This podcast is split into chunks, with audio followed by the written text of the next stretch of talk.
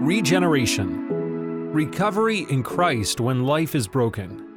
Respond to God's grace. Steps 7 to 9. Ephesians chapter 4 verse 30 through chapter 5 verse 1 says, "And do not grieve the Holy Spirit of God, by whom you were sealed for the day of redemption. Let all bitterness and wrath and anger and clamor and slander be put away from you, along with all malice. Be kind to one another, tender-hearted, forgiving one another, as God in Christ forgave you." Therefore, be imitators of God as beloved children, and walk in love as Christ loved us and gave himself up for us, a fragrant offering and sacrifice to God.